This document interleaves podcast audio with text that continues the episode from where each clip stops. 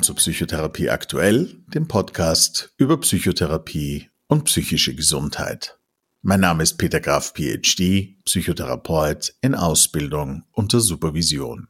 In dieser Folge sprechen wir über Eye Movement Desensitization and Reprocessing, kurz EMDR, auf Deutsch ungefähr Desensibilisierung und Aufarbeitung durch Augenbewegungen.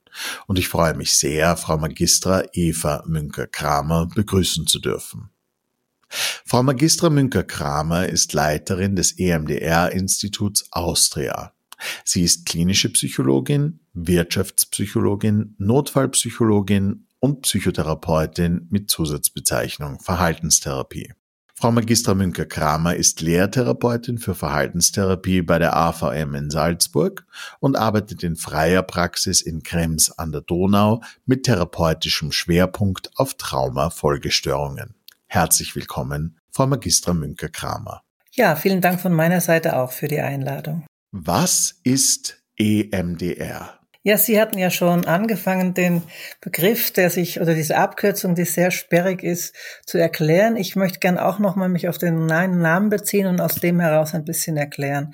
Ja, wie, wie Sie schon sagten, EMDR steht für Eye Movement Desensitization and Reprocessing und auf Deutsch, wenn man da sagt, es ist Desensibilisierung und Reprozessieren mit Hilfe von Augenbewegungen.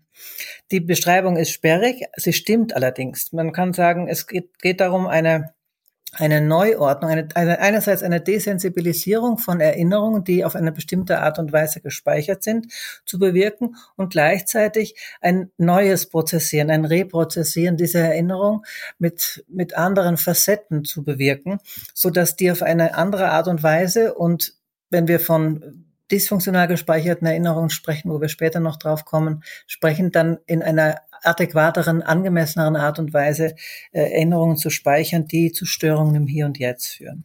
Diese Augenbewegungs, dieser Name äh, Eye Movement ist inzwischen natürlich etwas obsolet, weil man auch auf verschiedenen, auch praktischen Gründen andere Methoden gefunden hat, sozusagen bilaterale Stimulation im Gehirn, um die geht es, hervorzurufen durch andere Methoden der, der, der, der das zu tun. Ähm, Dadurch stimmt der Name nicht mehr so ganz. Die Gründerin der Methode, Francine Shapiro, würde heute eher sagen Reprocessing Therapy, weil, es, weil das so der Hauptpunkt ist. Aber ja, es steht halt für diese, für dieses, für dieses ursprünglichen Begriff. Worum es geht, ist, dass man möchte, wie ich schon erklärte, man möchte Erinnerungen, die auf eine noch nicht für das, für den innere, für das innere System passende Art und Weise gespeichert sind, ähm, die adäquater einzuordnen.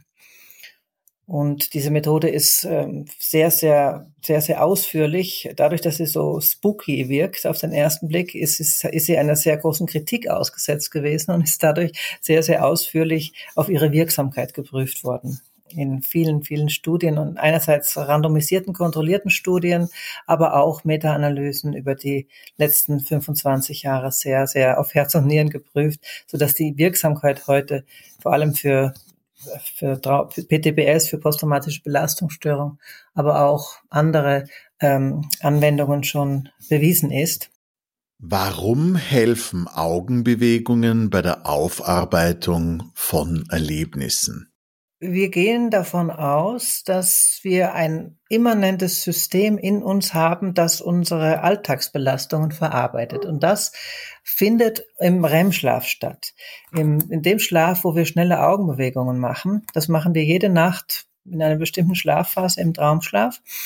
Und da ist offensichtlich, ist es offensichtlich so, dass diese, diese Schlafphase dazu führt, dass wir Alltagsbelastungen kleinerer Art, Ärgernisse, kleinere Belastungen, wegarbeiten. Das heißt, es gibt ja im Alltag diesen Spruch, schlaf mal drüber, dann schaut die Welt anders aus morgen früh.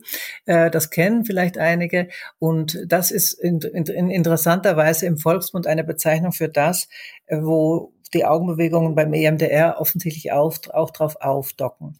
Also die Überlegung ist, dass das, was das Gehirn für kleinere Belastungen jede Nacht für uns macht, ein sogenanntes mentales Verdauen, parallel zum Verdauen im Magen, ähm, dass das bei größeren Brocken, bei schlimmeren Erinnerungen, bei äh, Sachen, die außerhalb unseres normalen Erfahrungshorizonts liegen, Ähm, das steht ja auch in Traumadefinitionen, ein Ereignis, ein unerwartetes Ereignis von außergewöhnlicher Belastung, äh, dass diese Erinnerungen dann nicht mit diesem systemimmanenten Verarbeitungsmechanismus bearbeitet werden können im Sinne einer Einordnung in unsere Biografie, in unsere, die Chronologie unseres Lebens mit Facetten, die schwierig waren, aber in dem Wissen, dass das vorbei ist. Und deshalb ist so die Überlegung, dass EMDR ähm, mit diesen Augenbewegungen, die, diese Augenbewegungen, anders gesagt, diese Augenbewegungen im therapeutischen Setting nach sorgfältiger Vorbereitung, auch dazu kommen wir noch, denke ich, äh, die Patienten bittet, die Erinnerung wieder aufzurufen, die offensichtlich nicht autonom verarbeitet werden kann und dann im therapeutischen Setting mit Hilfe dieser Augenbewegungen die, die ähnliche bilaterale Stimulation des Gehirns erzeugt und dadurch diese Verarbeitung, die hängen geblieben ist, wieder in Gang bringt und weiter fortführt. Für größere Dinge, die eben das Gehirn alleine nicht schafft. So ähnlich wie wenn man eine körpereigene Analgesie hat oder eine Wundheilung, die äh, bei kleineren Verletzungen der Körper alleine schafft. Und wenn es nicht so ist, dann braucht man Medikamente oder man braucht Verbände oder man braucht sogar Operationen. Das ist durchaus vergleichbar.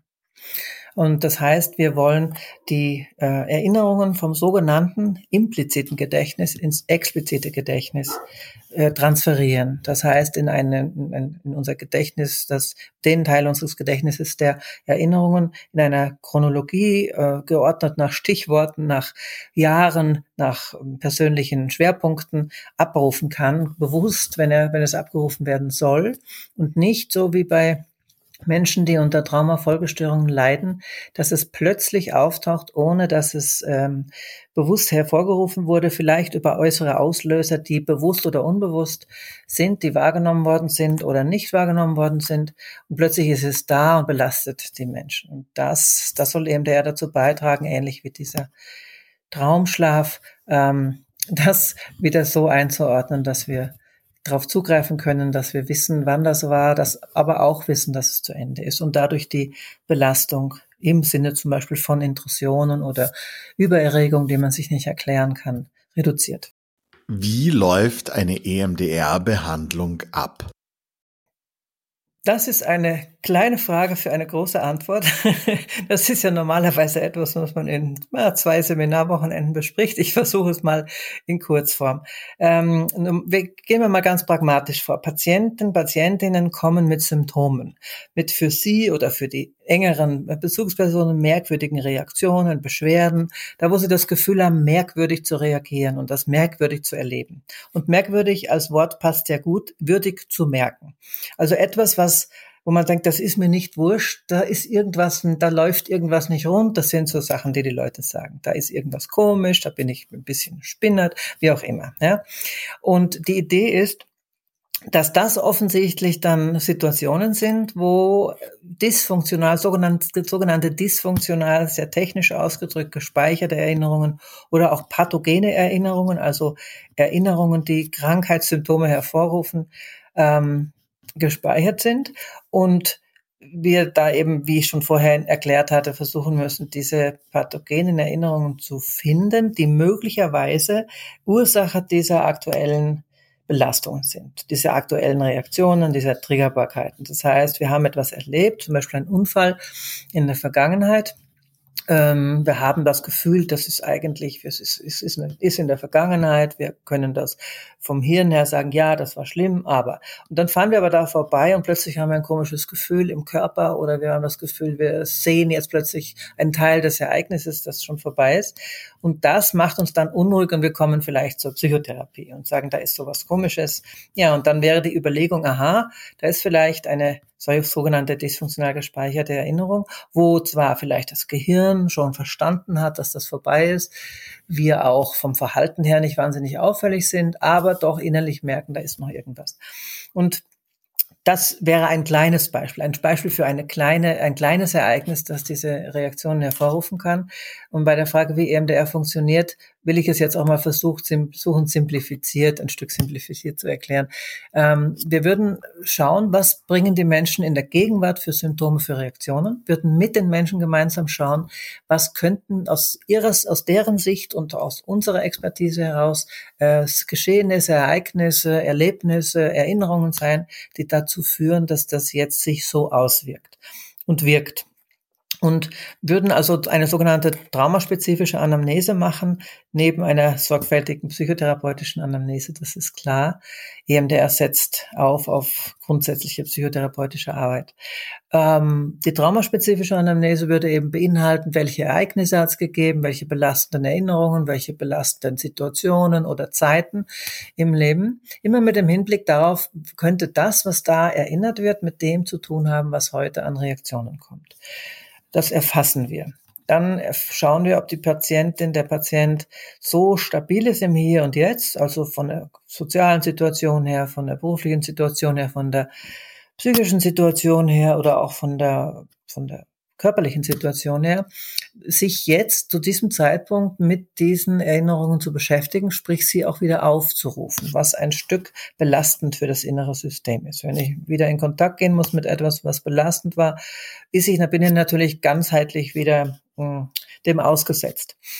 Also das wären jetzt, was ich jetzt versucht habe zu beschreiben, sind die sogenannte Phase 1 und 2 im EMDR, die Anamnese und die Beziehungsaufbau, der Aufbau der therapeutischen Beziehung und notwendige Stabilisierung, so dass die Person in der Lage ist, die, die, äh, die Arbeit mit der in, mit der alten Erinnerung aufzunehmen.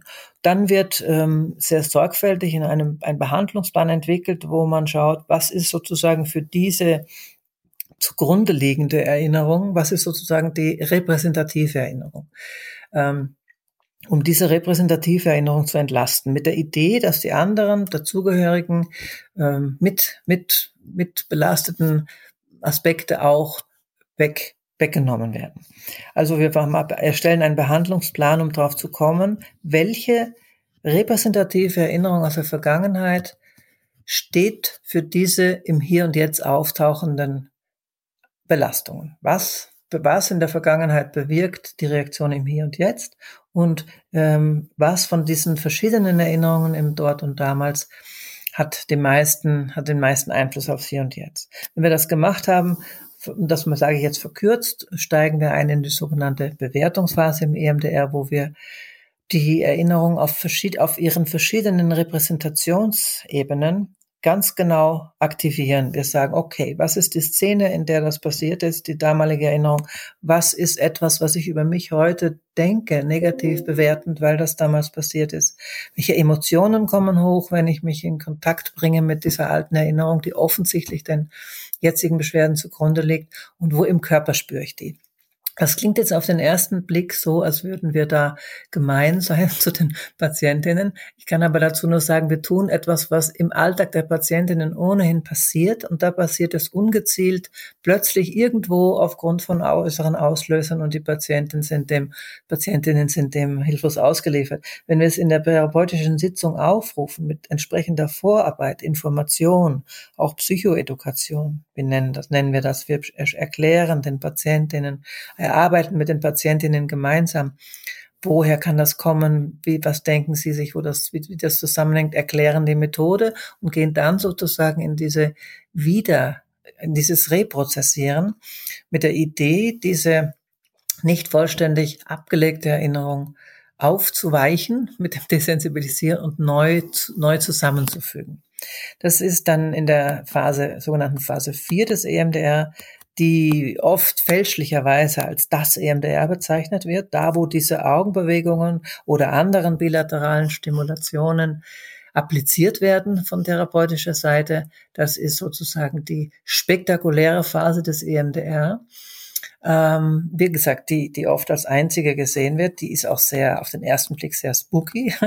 auf der anderen Seite, wenn man EMDR kann und das tut und anwendet und sehr, und erlebt eine sehr berührende, sehr ähm, beeindruckende Phase, wo das Gehirn alleine nach guter Vorbereitung durch uns und die Patientinnen gemeinsam die Neureprozessierung schafft. Und das ist sehr, sehr beeindruckend. Man geht durch diese, man geht durch Assoziationsketten, die aufgrund der Triggerung dieses Belastungsnetzwerkes, ich hatte vorhin schon erwähnt, auf den vier Repräsentationsebenen in Gang gesetzt wurde und beobachtet das innere System ehrfürchtig und klinisch, äh, klinisch attuned, klinisch aufmerksam, um die Patientinnen auch zu unterstützen, äh, beobachtet, was sich, wie das Gehirn selber diese diese hängengebliebene Informationsverarbeitung weiter, weiter durchführt, fortführt, bis zu dem Punkt, wo man Entlastung sieht. Dann ähm, überprüft man noch einmal, wie die, die, die Gedanken über sich selbst, die man am Anfang eruiert hatte, wie es damit ausschaut, ob, sie, ob sich sozusagen die, die, Wunsch, die Wunschvorstellung über das, wie man sich fühlen möchte, wie man mit sie, wie man sich bewerten möchte, ob das sich ähm, bestätigt dann ähm, versucht man diese neue positive Einstellung zu sich selbst und auch diese Entlastung im Körper noch einmal deutlich zu verankern, um das auch mitnehmen zu können, um das auch nachhaltiger zu machen. Und äh, zum Schluss erfolgt ein sogenannter Körpertest, um zu schauen, ob auch die die Ebene, die Repräsentationsebene, traumatische Erinnerungen, die am längsten die Erinnerung speichert, der Körper, ob auch der entlastet ist. Das ist letztlich ein ähm, eine Notwendigkeit, weil wir auch die letzte Ebene erreichen wollen, äh, wo sich Belastung speichern kann. Das ist, das war einer der einer der faszinierenden Erlebnisse für mich selber, als ich EMDR gelernt habe, dass etwas, was ich schon anders durchgearbeitet hatte, im Körper aber noch hing, dann wirklich dort auch entlastet werden konnte. Äh, dann verfolgt eine ausführliche Nachbesprechung so einer Sitzung, die ja auch für die Patientinnen und Patienten sehr beeindruckend sein kann oder Fragen hervorrufen kann, wo wir immer versuchen, ihnen auch deutlich zu machen, wie toll ihr Gehirn das alleine schafft, wenn wir es gut vorbereitet haben miteinander. Eine Nachbesprechung, eine Vorbereitung auf mögliche ähm, Träume oder äh, mögliche Auffälligkeiten in den nächsten Tagen. Und dann in der nächsten Stunde ähm, geht man in die sogenannte Phase 8 des EMDR. Das heißt, die, die, das Wieder, Wiederschauen auf die, auf unseren Behandlungsplan, auf unseren Überblick der Belastungen, ähm, um miteinander zu entscheiden und zu besprechen, wo man weiter tut. Das ist letztlich etwas, diese, diese acht Phasen des EMDR ist etwas, was die drei Phasen, die klassischen drei Phasen seit Pierre Janet äh, der Traumatherapie auch abbildet, nur ist es ein bisschen weiter aufge, aufgedröselt.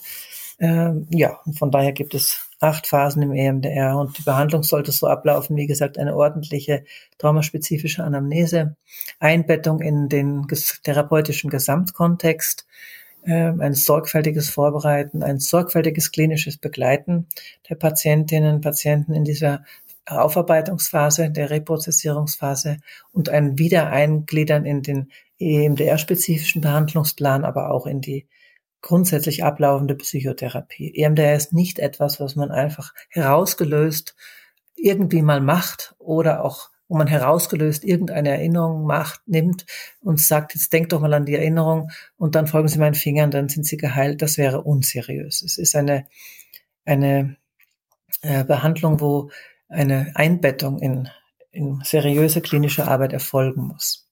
Was sind die erwarteten Kurzzeit- und Langzeiteffekte von EMDR?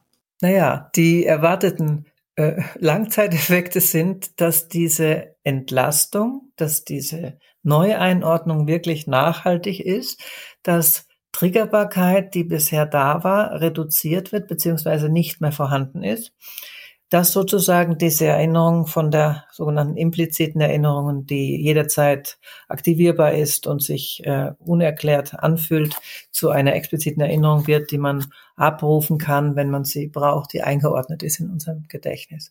Das ist der Effekt, den man haben möchte, dass die dysfunktional gespeicherte Erinnerung zu einer normal gespeicherten Erinnerung wird und dass die dass die, dass es das Reprozessieren bewirkt, dass wir ein Ereignis wirklich als Ereignis der Vergangenheit ablegen können und die Folgen des Ereignisses im Hier und Jetzt nicht mehr in dieser Form erleben.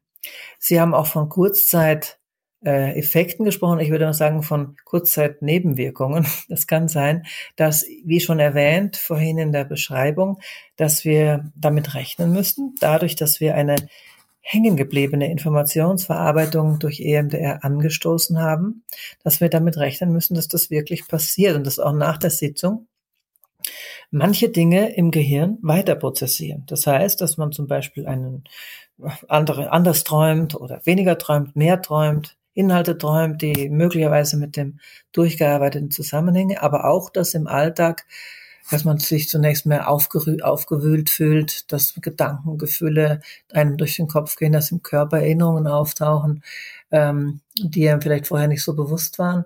Das ist etwas, was man dann in die nächste Stunde mitnimmt, bespricht, einordnet, miteinander versucht zu verstehen und ähm, ja, zu integrieren genauso wie das, was das Gehirn vorher alleine autonom integriert hat in dieser sogenannten Durcharbeitungsphase. Das heißt, ich würde sagen, es gibt Kurzzeitnebenwirkungen, wie bei anderen Traumakonfrontationen auch, und Langzeit die, den Effekt, dass das, dass die Belastung, diese dysfunktionalen, äh, dysfunktional gespeicherten Erinnerungen, dieses dysfunktionale Erleben und Verhalten im Hier und Jetzt, diese, diese Triggerbarkeit, diese unerwarteten ähm, Einbrüche, hm, die man, die man erleben kann, wenn man Dinge unverarbeitet hat, äh, dass das reduziert wird, beziehungsweise nicht mehr vorhanden ist. Bei welchen Störungsbildern wird EMDR eingesetzt? Ja, ursprünglich wurde EMDR eingesetzt für posttraumatische Belastungsstörung. Das ist aber eher eine historische Sache. Francine Shapiro, die ähm, Entwicklerin der Methode, hatte, nachdem sie erste Kasuistiken, also erste Fallstudien gemacht hat, äh, den deutlich, das war die deutliche Notwendigkeit, weil sie wirklich der Kritik ausgesetzt war wegen dieser Spooky-Methode.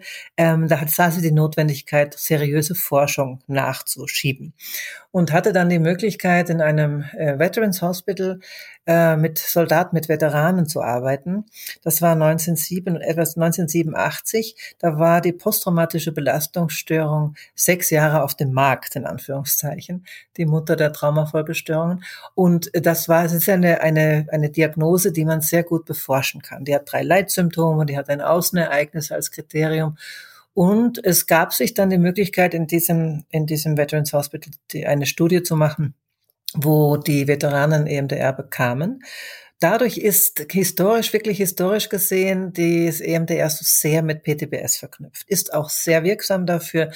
Ist, es gibt unendlich viele Studien, die das inzwischen schon zeigen. Es ist auch in, zum Beispiel in Deutschland anerkannt für posttraumatische Belastungsstörung als Krankenkassenleistung sogar.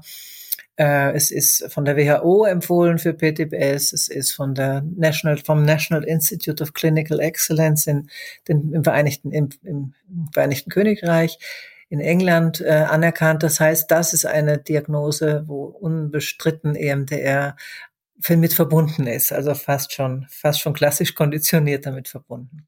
Ganz klare Indikation. Natürlich muss man auch bei bei, Posttraum äh, bei, bei posttraumatischen Störungen, bei Traumafolgestörungen, genauer gesagt, nachdem sich in den letzten 25 bis 30 Jahren nicht neben der PTBS auch andere Traumafolgestörungsdiagnosen ergeben haben, um dem ganzen Spektrum der Traumafolgestörungen Rechnung zu tragen. Es geht nicht nur darum, dass Menschen einmalige Ereignisse erleben, die vorher gut aufgestellt waren, dass äh, die, die die, die Palette geht von über mehrere Ereignisse, die Menschen erleben, die gut aufgestellt sind, hin zu ähm, Menschen, die zwar ein gutes, guten Start ins Leben hatten, dann aber schlimmen Dingen ausgesetzt sind und dann so, so sogenannte komplexe posttraumatische Belastungsstörungen entwickeln können oder sogar bis hin zu äh, schweren dissoziativen Störungen, wenn es noch mehr gab und es keine Zeit im Leben gab, wo es gut gewesen ist. Das heißt, es gibt, was ich sagen will, es gibt ein Spektrum von Traumafolgestörungen. In dem Bereich ist EMDR schon erwähnt, für PTBS sehr gut evaluiert, ist auch für den Bereich komplexer Traumafolgestörungen einsetzbar, allerdings mit mehr Vorbereitung, mit sorgfältiger, sorgfältiger Vorbereitung, mit einer anderen Behandlungsplanung, mit einer aktiveren Art, da, damit umzugehen, ähm, aber einsetzbar. Ähm, Inzwischen hat man natürlich dadurch, dass man äh, gemerkt hat, ähm, es EMDR nützt bei sogenannten dysfunktional gespeicherten Erinnerungen. Und das können, müssen nicht unbedingt nur Traumata sein. Das können auch zum Beispiel Erinnerungen an, an Panikattacken sein per se. Also ist es auch bei anderen Störungen einsetzbar, zum Beispiel bei Depressionen, bei Schmerzen, bei Angststörungen verschiedener Art, bei Süchten. Diese, diese jetzt erwähnten Dinge können einerseits als Komorbidität zu PTBS auftauchen, aber auch per se natürlich. Wichtig ist auch, dass bei primär somatischen Erkrankungen, bei Krebserkrankungen, bei zum Beispiel auch bei Unfällen, ähm, EMDR wirksam sein kann nicht im Sinne der Heilung der primären somatischen Erkrankung, aber im Sinne der Krankheitsbewältigung. Äh, da, wo ich einen Einbruch in mein Selbstbild habe, wo ich einen Einbruch in meine Selbstwirksamkeit erlebe, da, wo ich das Gefühl habe, mein Körper, ich kann meinem Körper nicht mehr vertrauen, äh, ergeben sich natürlich Selbstbildveränderungen und ergeben sich auch nicht unwesentlich schlechte Bedingungen, verschlechternde Bedingungen für die Krankheit an sich. Da ist EMDR auch einsetzbar. Ja, das, das wären so die, die wesentlichen Bereiche, also inzwischen weit, weit über die reine PTBS hinaus, die ist so sehr verbunden ist mit EMDR. Wie integrieren Sie EMDR in Ihre Arbeit als Psychotherapeutin? Naja, ich bin ja von meiner Grundausbildung her Verhaltenstherapeutin. Von, von der Zusatzbezeichnung her habe auch viel äh, äh, personenzentrierte Ausbildung gemacht. Und ich finde, dass EMDR, also dass EMDR überhaupt traumaspezifische Psychotherapie sehr gut kombinierbar ist mit in dem Fall Verhaltenstherapie. Ähm, und EMDR im Speziellen ist auch sehr gut kombinierbar. Ähm, weil wir ausgehend, wie ich schon vorhin beschrieben hatte, ausgehend von der aktuellen Befindlichkeit einer Person, den Problemen, die sie in die Therapie einbringt, warum wegen derer sie in die Therapie kommt, wo wir mit, dass wir mit den Patienten gemeinsam eruieren, wie sie die aktuelle Situation erleben, was sie erreichen möchten, was sie bisher versucht haben, warum sie glauben, dass das noch nicht ausreichend war, wo sie gehangen sind mit ihren Versuchen und welche Ideen sie jetzt haben. Genau diese Vorgangsweise, die wir in der verhaltenstherapeutischen Arbeit haben, wo wir dann gemeinsam das Ziel definieren, äh, hat man auch bei der Traumatherapie, Traumatherapie. Und man hat auch die Haltung, dass die Patientinnen und Patienten Partner sind als Experten für ihr Leben und wir Experten für unsere Arbeit mit unserer Methode. Das ist mir also absolut wichtig. Das war, das war für mich ein fundamenteller Aspekt für mein, in meiner psychotherapeutischen Ausbildung, mich nicht als Guru zu sehen, der irgendwas tut, sondern mit den Patienten gemeinsam, dass sie jeden Schritt verstehen können, den ich mache und auch wissen, warum ich es mache, dass ich das auch theoretisch und praktisch erklären kann. Das heißt, wir Experten, Sie für Ihr Leben, wir für unsere Arbeit, äh, hauen unsere Expertisen zusammen und äh, um, um einerseits zu verstehen, wie es zur jetzigen Situation gekommen ist. In der EMDR-Methode ist es dieses AIP-Modell, sogenannte Adaptive Information Processing Model. Die dysfunktional gespeicherten Erinnerungen sind Ursachen der jetzigen Störungen. In der Verhaltenstherapie ist es die Erfassung der Lerngeschichte. Und das ist sehr ähnlich letztlich. Ja, und wir verstehen, versuchen miteinander zu verstehen, wo die Patienten jetzt stehen und wo sie hin möchten. Und auch der Aspekt der Psychoedukation ist in beiden Ansätzen essentiell und ist auch so ein zentrales Element. Ja, dass man, wie ich schon erwähnt habe, erklärt, warum dass man, dass man seine Idee, aufgrund seiner dessen, was man als Psychotherapeutin gelernt hat, seine Ideen einbringt, warum es so sein könnte, wie es jetzt ist, und das mit den, mit den Ideen der Patientinnen abgleicht und die, die Logiken hin und her vergleicht und dann eine schlüssige, eine schlüssige Hypothese macht. Das ist also ganz gut verbindbar. Auch die, ähm, die Tatsache, dass man dass das im Sinne der Haltung, sogar schon in der Notfallpsychologie hat man das so eine salutogenetische Haltung, dass man sagt, da ist etwas vorhanden, das wir wieder aktivieren möchten. Ressourcenaktivierung sehr banal ausgedrückt jetzt, das Empowerment der Person, die aufgrund dessen, was sie erlebt hat, ähm, jetzt im Moment geschwächt ist, aber grundsätzlich über Ressourcen verfügt, die man wieder aktivieren möchte.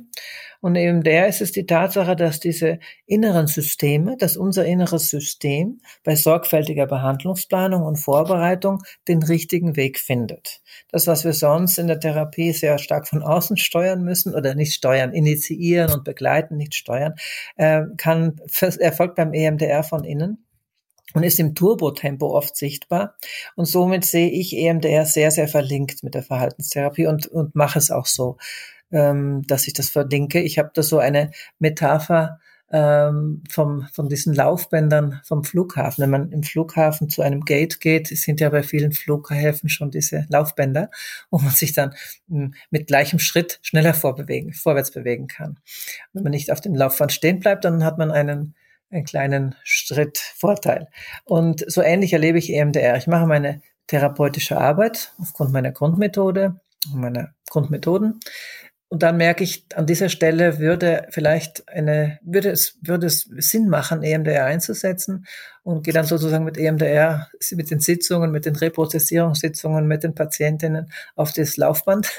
Wir, wir bewegen uns ein bisschen schneller, wir lassen dem inneren Prozess äh, seinen Platz freuen uns gemeinsam darüber, was das Innere der Patientinnen nach unserer gemeinsamen guten Vorbereitung schafft.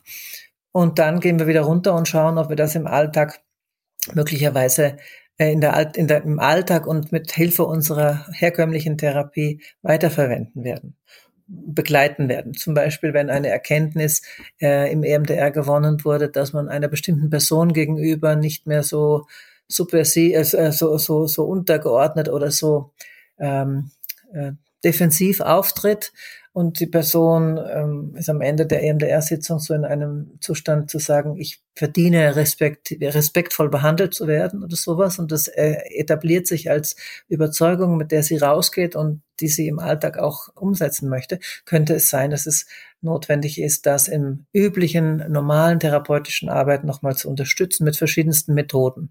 Ob ich jetzt aus dem Psychodrama komme oder aus der Verhaltenstherapie oder aus der personenzentrierten Therapie, kann ich ja diese Erkenntnisse in meine therapeutische Arbeit einfließen lassen. Das heißt, ich ähm, benutze EMDR zur Beschleunigung. Das klingt allerdings jetzt so technisch. Ähm, wenn ich das Gefühl habe, das könnte jetzt zusätzlich helfen. Muss allerdings ehrlich, ehrlich zugeben, ich betreibe EMDR seit 1998 jetzt, seit fast 25 Jahren und habe auch einen Schwerpunkt auf Traumatherapie. Das heißt, ich mache sehr viel, ich mache inzwischen sehr, sehr schwerpunktmäßig EMDR. Und ähm, ja, bin natürlich ausgehend von meiner grundsätzlichen Methode in der Anamnese, in der Behandlungsplanung und in den Zwischenschritten, aber ich habe sehr viel EMDR weil, es, weil ich es einfach nach wie vor unglaublich faszinierend finde und sehr berührt bin und sehr demütig dem, was da das innere System zustande bringt mit dieser, mit Hilfe dieser Methode. Worauf müssen PsychotherapeutInnen achten, die EMDR einsetzen? Das ist eine gute Frage. Das ist eine gute Frage. EMDR ist eine sehr invasive Methode. Ja, man könnte sagen, so wie ein Skalpell beim Chirurgen.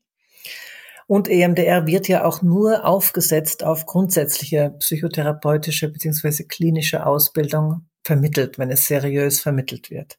Das heißt, es können nur in Österreich in dem Fall nur klinische PsychologInnen, ÄrztInnen mit äh, psychotherapeutischer Zusatzausbildung und äh, PsychotherapeutInnen EMDR lernen in Instituten, die den internationalen Richtlinien folgen. Das hat einen guten Grund. Es ist wirklich wie, eine, wie ein Skalpell. Und ich kann nur sagen, es muss gelernt sein und man sollte sich dann nicht täuschen lassen von der coolen, spektakulären Phase 4, wo, wo, wo man dann so die Idee hat, ich hatte das schon vorher erwähnt, EMDR ist dass der Therapeut sagt, die Therapeutin sagt, jetzt gehen Sie mal mit der schlimmsten Erinnerung Ihres Lebens in Kontakt und dann wischt man ein bisschen mit den Händen hin und her und dann ist man geheilt. Das ist ein bisschen das, was dadurch, dass es so spooky ist mit diesen Augenbewegungen, was transportiert wird. Das ist nicht EMDR. Und da muss man wirklich darauf achten, wenn man als Psychotherapeutin EMDR einsetzt, dann sollte EMDR drin sein, wo EMDR draufsteht und man soll es gelernt haben.